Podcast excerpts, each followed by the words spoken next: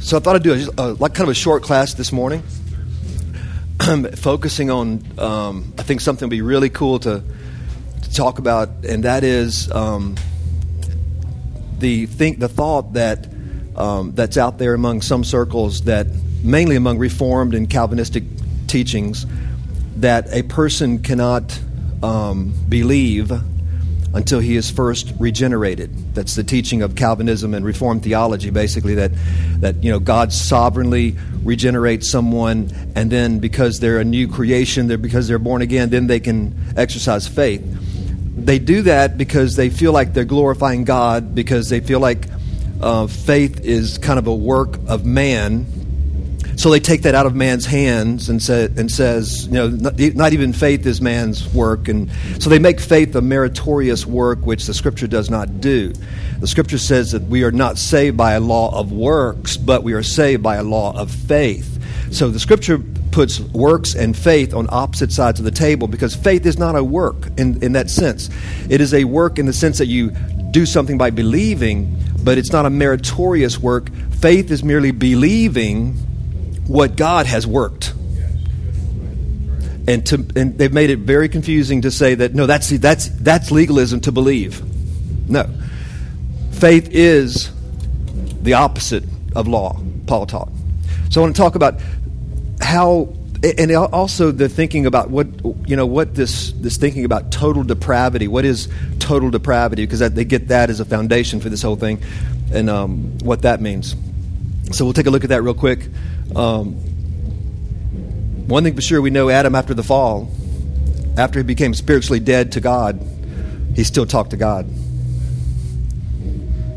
Awesome. All right. Lord, we just thank you that you're helping us see these things so clearly, and it's really very, very simple, but very profound. Father, I pray that the Holy Spirit would help us see this awesome truth that would keep us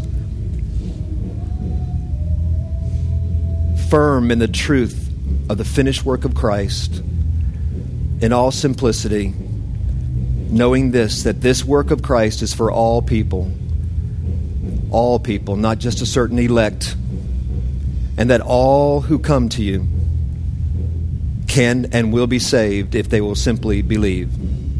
Whosoever will, let him come. For God so loved the world that he gave his only begotten Son that whosoever would believe on him would not perish, but have everlasting life. Amen.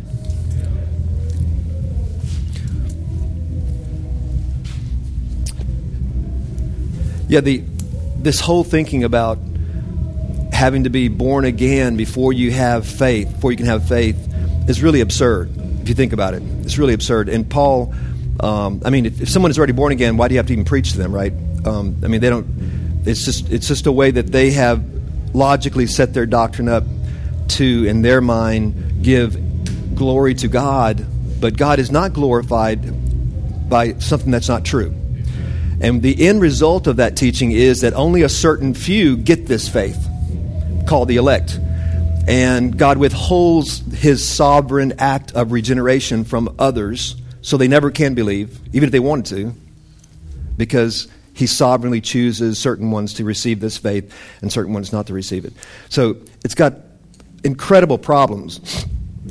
Not to mention the fact that they have to also teach that those people who had faith in the Old Testament, Abraham, Isaac, David, Samuel, all the prophets, those who had faith in the Old Testament, they have to also teach that they were also regenerated. They were new creations. They were born again. And so it dilutes, it dilutes and confuses the work of God, the two covenants, completely. It devalues the awesome work of Christ, whereas it, it makes the work of Christ a rubber stamp kind of formality that, that, that he had to go through to make all of this true that was already true in the past. They were already new creations. They were already born again. They're, you see what I'm saying? There's none of this sense of a new thing has come. Behold, I do a new thing uh, a new covenant, not like the old covenant. that I cut with the house of Israel. This is a brand new thing. Um, John said the Holy Spirit cannot even be given until Christ was glorified. cannot be given in a regenerative way. So where, where he was inside of us and us inside of him. So all these promises of the new covenant become like, well, they had, they had all this. They had to have all this under their doctrine because they couldn't believe without all this in their thinking, see? Yet the scripture says they did not have all this. In fact, they did not have what you have, Hebrews 11 says, so that they would not be perfect without us. They would not be complete without us because something new is coming much better than what they had. That's why they descended to Sheol awaiting what you have. I mean, to me, it's so clear. And, it, and that's why you see in Reformed thinking and Calvinistic thinking, you see this emphasis on the law. Because they see it all as the same. They, they don't really see a, a clear distinction between two covenants. So the believer, if there were believers back then, regenerated, under the law, then why shouldn't we be regenerated believers now under the law? And that's exactly how they think.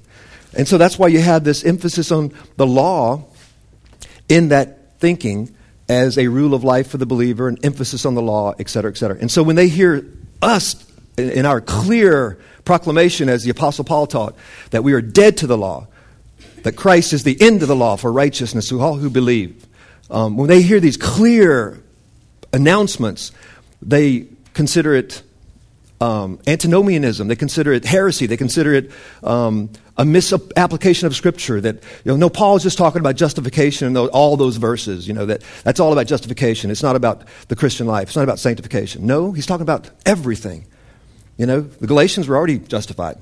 And they were going back to the law. So the whole letter of the Galatians is talking about sanctification. It's talking about having begun in the Spirit. Are you now, Galatians, going to be made, perfect through the law? No, he's talking about sanctification. He's talking about growth. He's talking about the Christian life. He's talking about living the Christian life. Having begun in the Spirit, now are you going to go back to the law? See? So it's very clear that, that there, this huge uh, change took place in the coming of Christ. And this huge difference in, in, in how we view everything.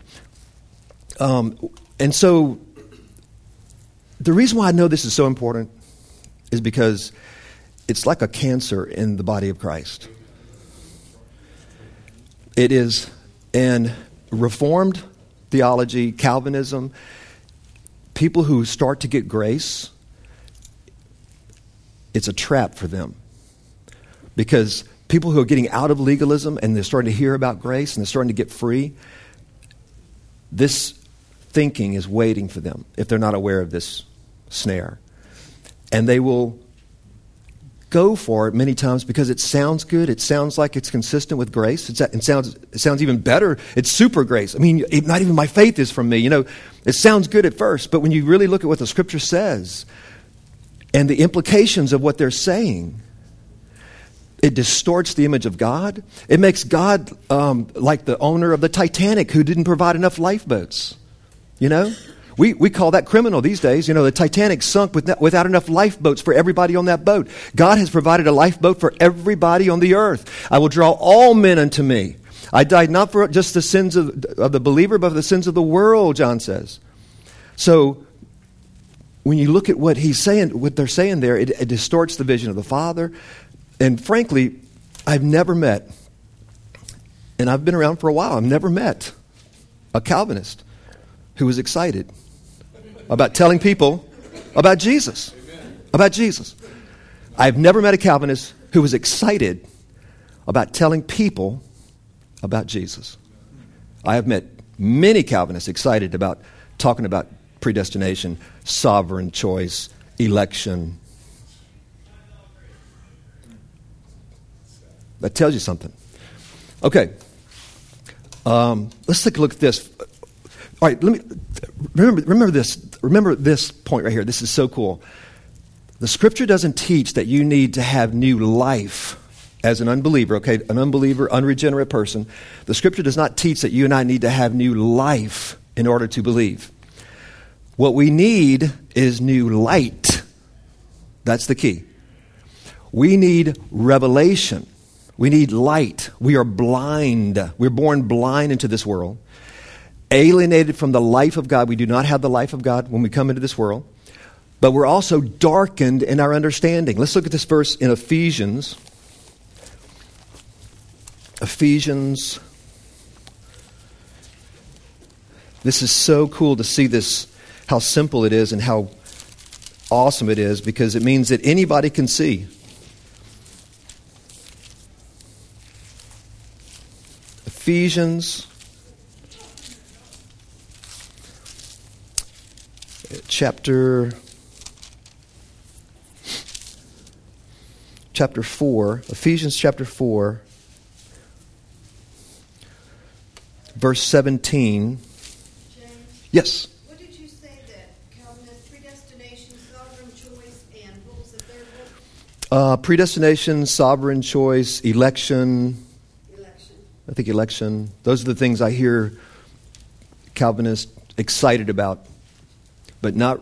I just haven't. I just haven't heard anyone really excited in that vein of thinking about Jesus Himself and telling people to believe on Him. Because, frankly, you know what's ironic about Calvinism? As a footnote, Calvinism, Reformed theology, arose as an, in opposition to Roman Catholicism. That was their nemesis. Okay? They fought the Pope, they fought Roman Catholicism, and they had a lot of things right. As Clark said, they have a lot of things right about justification by faith, not of works, and that fought, they fought the Catholic Church, okay? The Catholic Church, Roman Catholicism taught that you can't be sure if you're going to heaven or not. You have to do good works, you have to believe, you have to do the sacraments, you have to do the rituals, and maybe, maybe, St. Peter will let you in the gates at the end. Roman Catholicism, to this day, you talk to any Catholic, they'll say, Well, I hope I make it. I hope, I hope I make it. I hope my good outweighs my bad. That kind of thinking, which is not scriptural at all. We know. So, Reformed theology addressed that and came against that, and that was a very good thing they did because it broke open the whole concept of grace and faith, and it was awesome. It changed the world. But when they adopted this, this when, they, when they got off track and adopted this view of, of election, of you know, God having to give you the faith, God having to regenerate you before you even believe, a strange thing happened. They became just like the Catholics. They're not even sure if they're the elect. They're not even confident that their neighbor can go to heaven. They may not be the elect. John Calvin said in his Institutes, direct quote from John Calvin, he said that even those who think they are the elect may not be the elect because they may have an inferior work of the Holy Spirit in them. Direct quote, direct quote from John Calvin. That's how ridiculous this is. They may have an inferior work of the Holy Spirit within them and find out when they die that they didn't enter heaven because they were not one of the elect the whole time. Yes.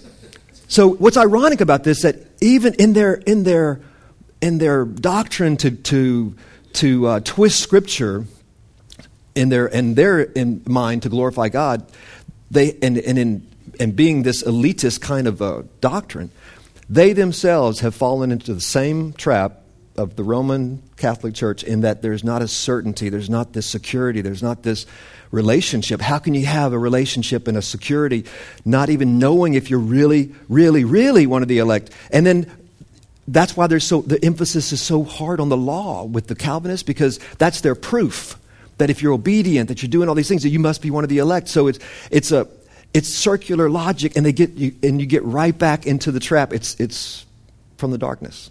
You see it? So you, they don't even have the confidence. I know they don't have the confidence to go tell someone on the street that you can be forgiven.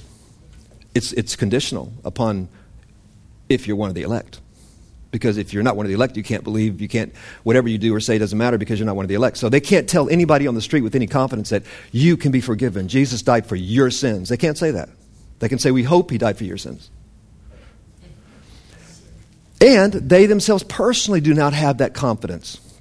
I mean, their founding, their founder, John Calvin himself, said, You may think you're one of the elect and find out you're not one of the elect because you had some kind of inferior work of the Holy Spirit. What's that? no, exactly. Well, and so that's the kind of thing that they end up in the same position as the Roman Catholics, whereas if they just stick with the truth, a truth that is for all people, a simple truth, but an awesome, profound truth, they would find peace and rest and security, knowing that they, the Holy Spirit bears witness with their spirit that they are the children of God. Awesome. Okay. Ephesians chapter 4, verse 17. This I say, therefore, and affirm together with the Lord, that you walk no longer just as the Gentiles also walk, in the futility of their mind, being darkened in their understanding. He's referring to the unregenerate here. Being darkened in their understanding, excluded from the life of God because of the ignorance that is in them, because of the hardness of their heart.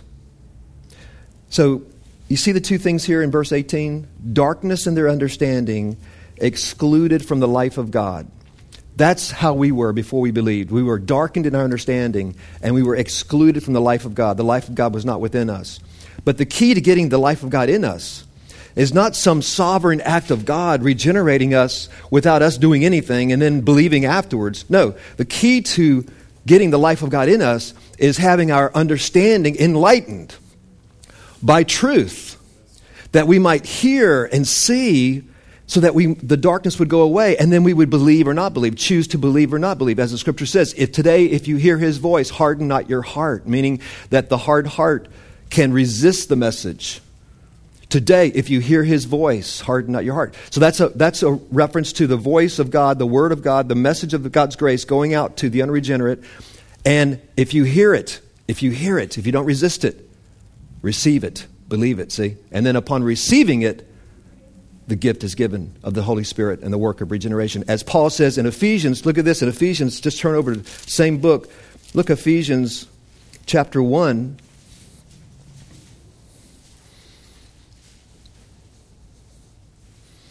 Chapter 1 in Ephesians, look at verse 13.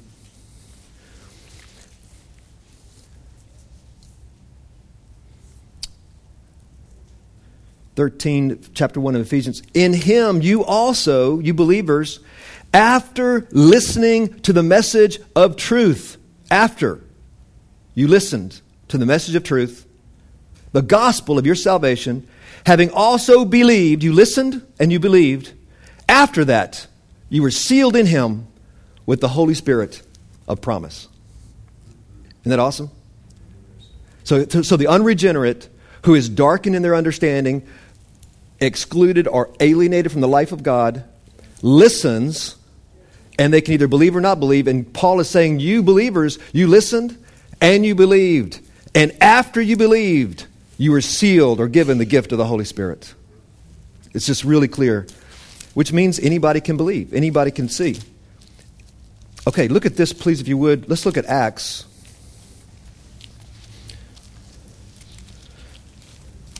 This thing about seeing is so awesome. I love it.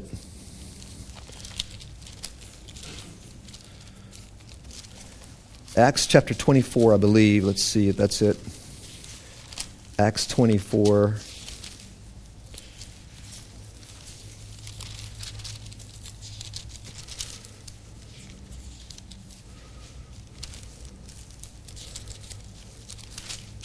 I'm sorry, Acts 26. Acts 26. This is when Jesus met Paul on the road to Damascus.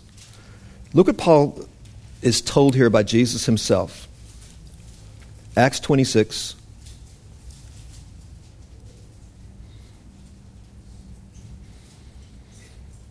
Paul is telling this to the king explaining his experience on the road to Damascus, and he says in verse 13, chapter 26, verse 13, he says, And at midday, O king, I saw on the way a light from heaven. It starts with a light. I love it. In the beginning, there was darkness on the face of the earth, and God said, Let there be light. It all begins with light. Light, not life, light.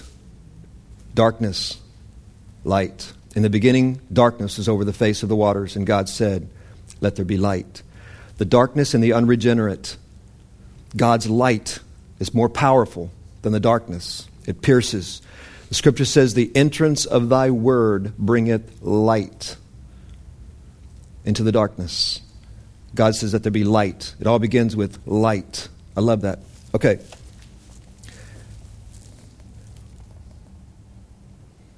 A light from heaven brighter than, the, brighter than the sun shining all around me. I love that, brighter than the sun. Because the light of heaven, the heavenly light, is not like the sun's light. The sun's light, as C.S. Lewis said, is a pale yellow light compared to the light of heaven. A light that doesn't hurt your eyes. It's like a, a, you can look right into it and doesn't hurt your eyes. It's like, oh my God, it's like a glorious, shining, simmering, shimmering, uh, shimmering light that is not like the sun's yellow dim light. I love how C.S. Lewis compares the dim sun of our world with the light of God. And Paul says here was brighter than the sun. In fact, when Jesus' clothes were transfigured when he was praying on the mount, the scripture says his, his, the light that was coming out of his body through his clothes was brighter than the sun. It was awesome. It's a, it's a different light, it's it's a light that doesn't hurt the retina. So cool. I love that shining all around me and those who are journeying with me.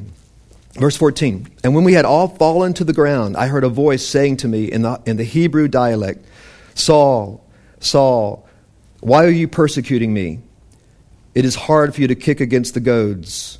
Now, this is a reference to the oxen. You know, you've heard the story about the, the oxen are in the yoke, and they have goads or sharp points on the out, like, like the back of the yoke so where the oxen fits in the first part of the yoke, and there's these sharp points that are behind the oxen. So if the oxen starts to back up and not do its job and not pull forward, it hits these goads and it pricks them. So it makes them go forward and, and pull the yoke and go forward. So, so what he's saying, what the Lord is saying here is that he's he's uh, he's not going forward. Paul is not going forward with God's program here he's resisting what God is doing in Christ. He thinks he's helping God out by persecuting these Christians, but he's but he's, and he's feeling the prickliness. He's feeling it in himself. This is not, you know, he's feeling it. This, this is not doesn't feel good, but I feel like I'm doing God's duty and that kind of thing. So he's saying this is this is what Paul is experiencing. So, um, so basically, the Lord just you know read his mail and basically said, you know, you're fighting against what I'm doing, and, and it's it's you're, you're it's going to be it's not it's painful. It's not you're not feeling the peace. Okay. Verse 15. And I said, Who art thou, Lord? This is Paul saying. And the Lord said, I am Jesus, whom you are persecuting. Wow. That one sentence opened Paul's mind to the body of Christ being Christ on the earth. You're persecuting people. Jesus says you're persecuting me, the head and the body. That began to open up the revelation of the body of Christ being Christ himself on the earth. Verse 16 But arise and stand on your feet. For this purpose I have appeared to you, to appoint you a minister and a witness, not only to the things which you have seen but also to the things which I will appear to you. So it begins with Paul seeing something. And then watch. I will deliver you from the Jewish people and from the Gentiles to whom I am sending you. And the very first thing I want you to do and will do on verse, in verse 18 is to open their eyes. See the light. To open their eyes. So that they may turn from darkness to light, from the domain or dominion of Satan to God, in order that they may receive forgiveness of sins, and an inheritance among those who have been sanctified by faith in me. Awesome. So you see here, the call of Paul starts with his blinders being taken off. In fact, it says that he was blind for three days after this event.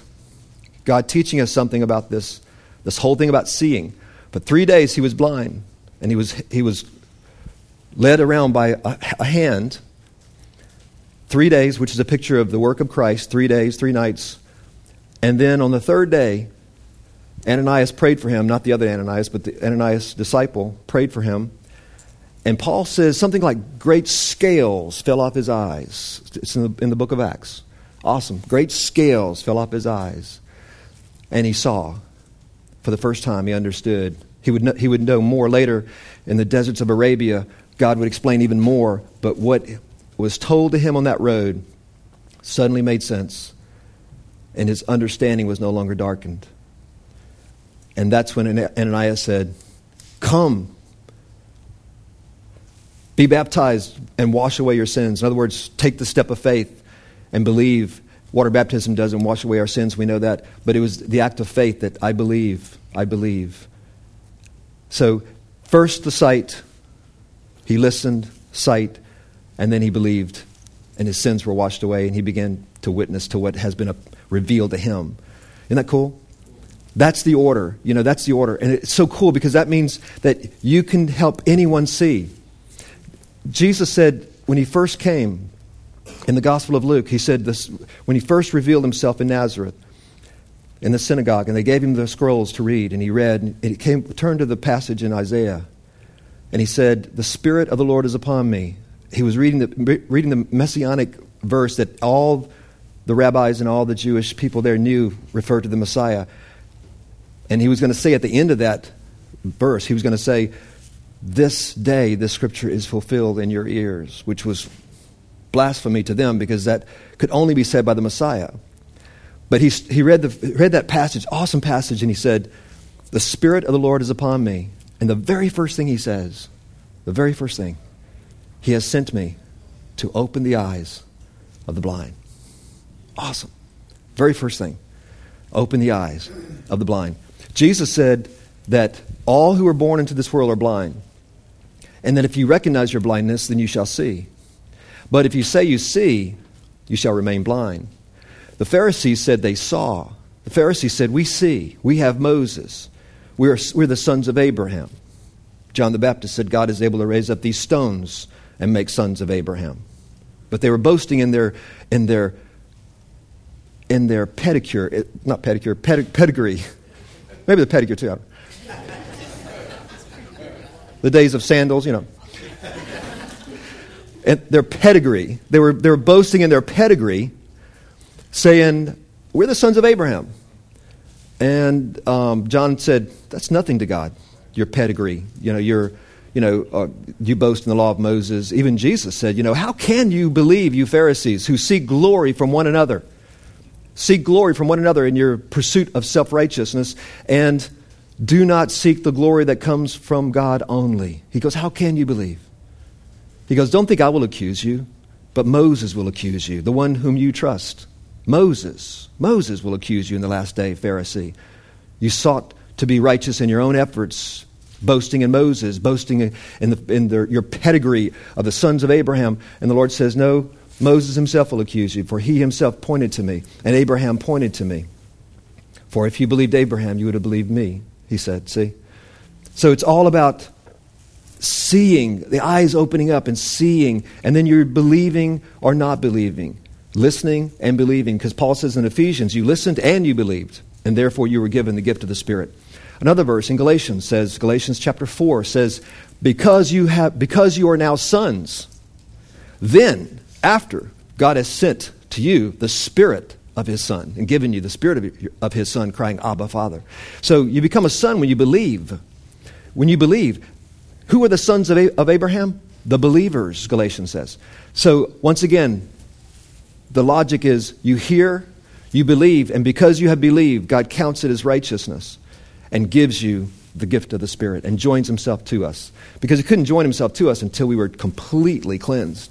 And that's where faith comes in. For He counts that as righteousness because we are believing that the Lord's judgment was my judgment, His death was my death. Isn't that awesome? I love the simplicity of it. I love the fact that anybody can hear, anybody can believe, and that it there is a heavenly logic to it. And then just look, real quick, let's look at Romans. We'll wrap this up real quick. Romans chapter 10. Romans chapter 10.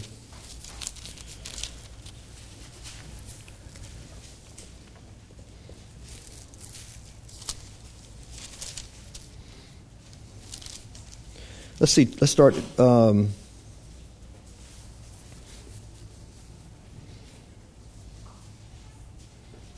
let's see, verse 9. Let's, we'll start there. This 1 through 8 is awesome. Let's just start with 9, um, chapter 10, verse 9.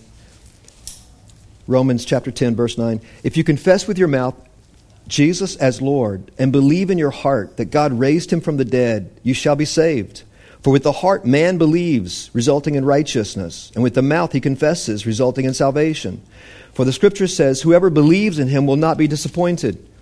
or in other translations, will not be ashamed. That's why Paul puts believing and speaking in the same vein here believing or confessing. Because if you really believe, you're not ashamed to speak. That's how you know you really believe. If you really believe, you're not afraid or ashamed to be identified with Christ before men. That's the, the, evidence of true faith. Those who say, I believe in my own way, but they never talk about Jesus and they're, they're ashamed to be, you know, known as a believer among people and stuff, they have to really wonder if they really believe. Because when you really believe, you freely confess. You freely speak about Him, you know, because you really believe. Well, that's, that's, why he puts those two together, believing and confession, um, because they're one and the same in, in, in actuality, because true believers, uh, as, as Paul says, we believe, therefore we speak. We believe, therefore we speak. Okay. Verse 11, for the scripture says, Whoever believes in him will not be disappointed or not be ashamed. In other translations, verse 12, for there's no distinction between Jew and Greek, for the same Lord is Lord of all, abounding in riches for all who call upon him. No election here, no certain gr- group here. It's all. All can come to him. Whosoever will can believe. Verse 13, for whoever will call upon the name of the Lord will be saved. How then shall they call upon him in whom they have not believed? And how shall they believe in him whom they have not heard? And how shall they hear without a preacher? And how shall they preach unless they are sent? Just as it is written, How beautiful are the feet of those who bring glad tidings of good things. How beautiful are the feet. What a great pedicure they have.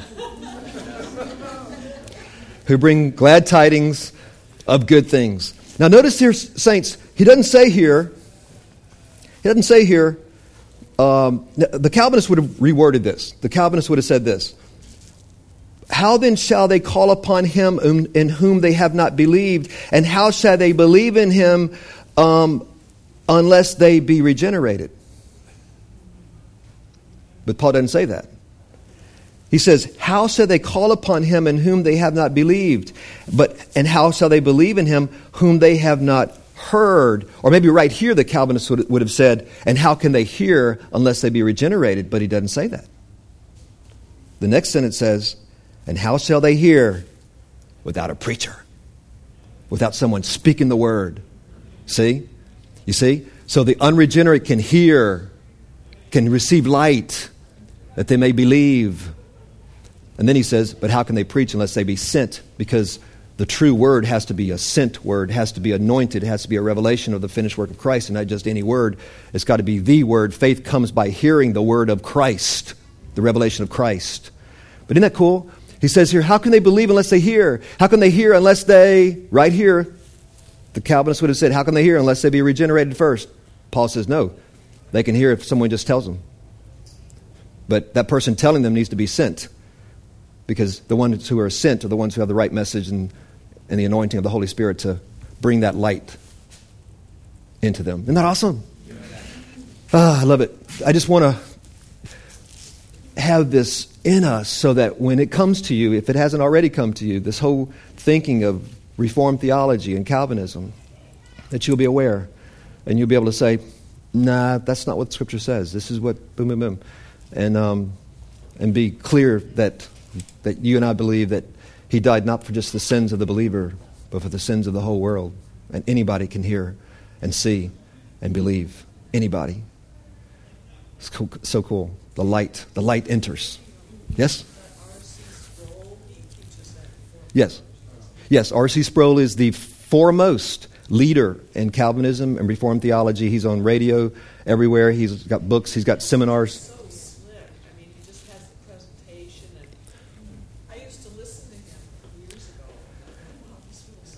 It's very slick, and, and he's got a lot of good things. He's got you know it's, it's, he's got a lot of that's what makes it so. He sounds so reasoned and everything. It's very very much a reasoned approach, very logical. It's very, it's it's actually a, uh, it's a intellectually stimulating view of Scripture. It's intellectually view of, stimulating view of Scripture that is appealing and that is seductive to those who want to be appealed to their intellect. It really is. But God says, Not many wise, not many noble are chosen, not many. God has chosen the foolish to confound the wise. And, you know, professing to become wise, professing to be wise, they have become fools, God says, because they have not heard the simplicity, you know. Yeah, it's, it's really, and it's, it's, there, there are a lot of problems with, it's not just that, but there's a lot of problems with, um, for instance, they have a real big problem with experiencing God, you know, experiential relationship with God. Um, you know, the power of the Spirit, the gifts of the Spirit, they don't promote, they don't agree with. Um, it's all in the mind, all reason, all cerebral. All it's all about. You know, it's, it, there's a lot of problems with it. It goes deep into, uh, you know, like one of the Reformed teachers uh, at some seminar once. A guy asked from the from the crowd asked the Reformed teacher, "Where in your theology is experiencing God?" Because they haven't heard anything about that. Where in your theology is experiencing God?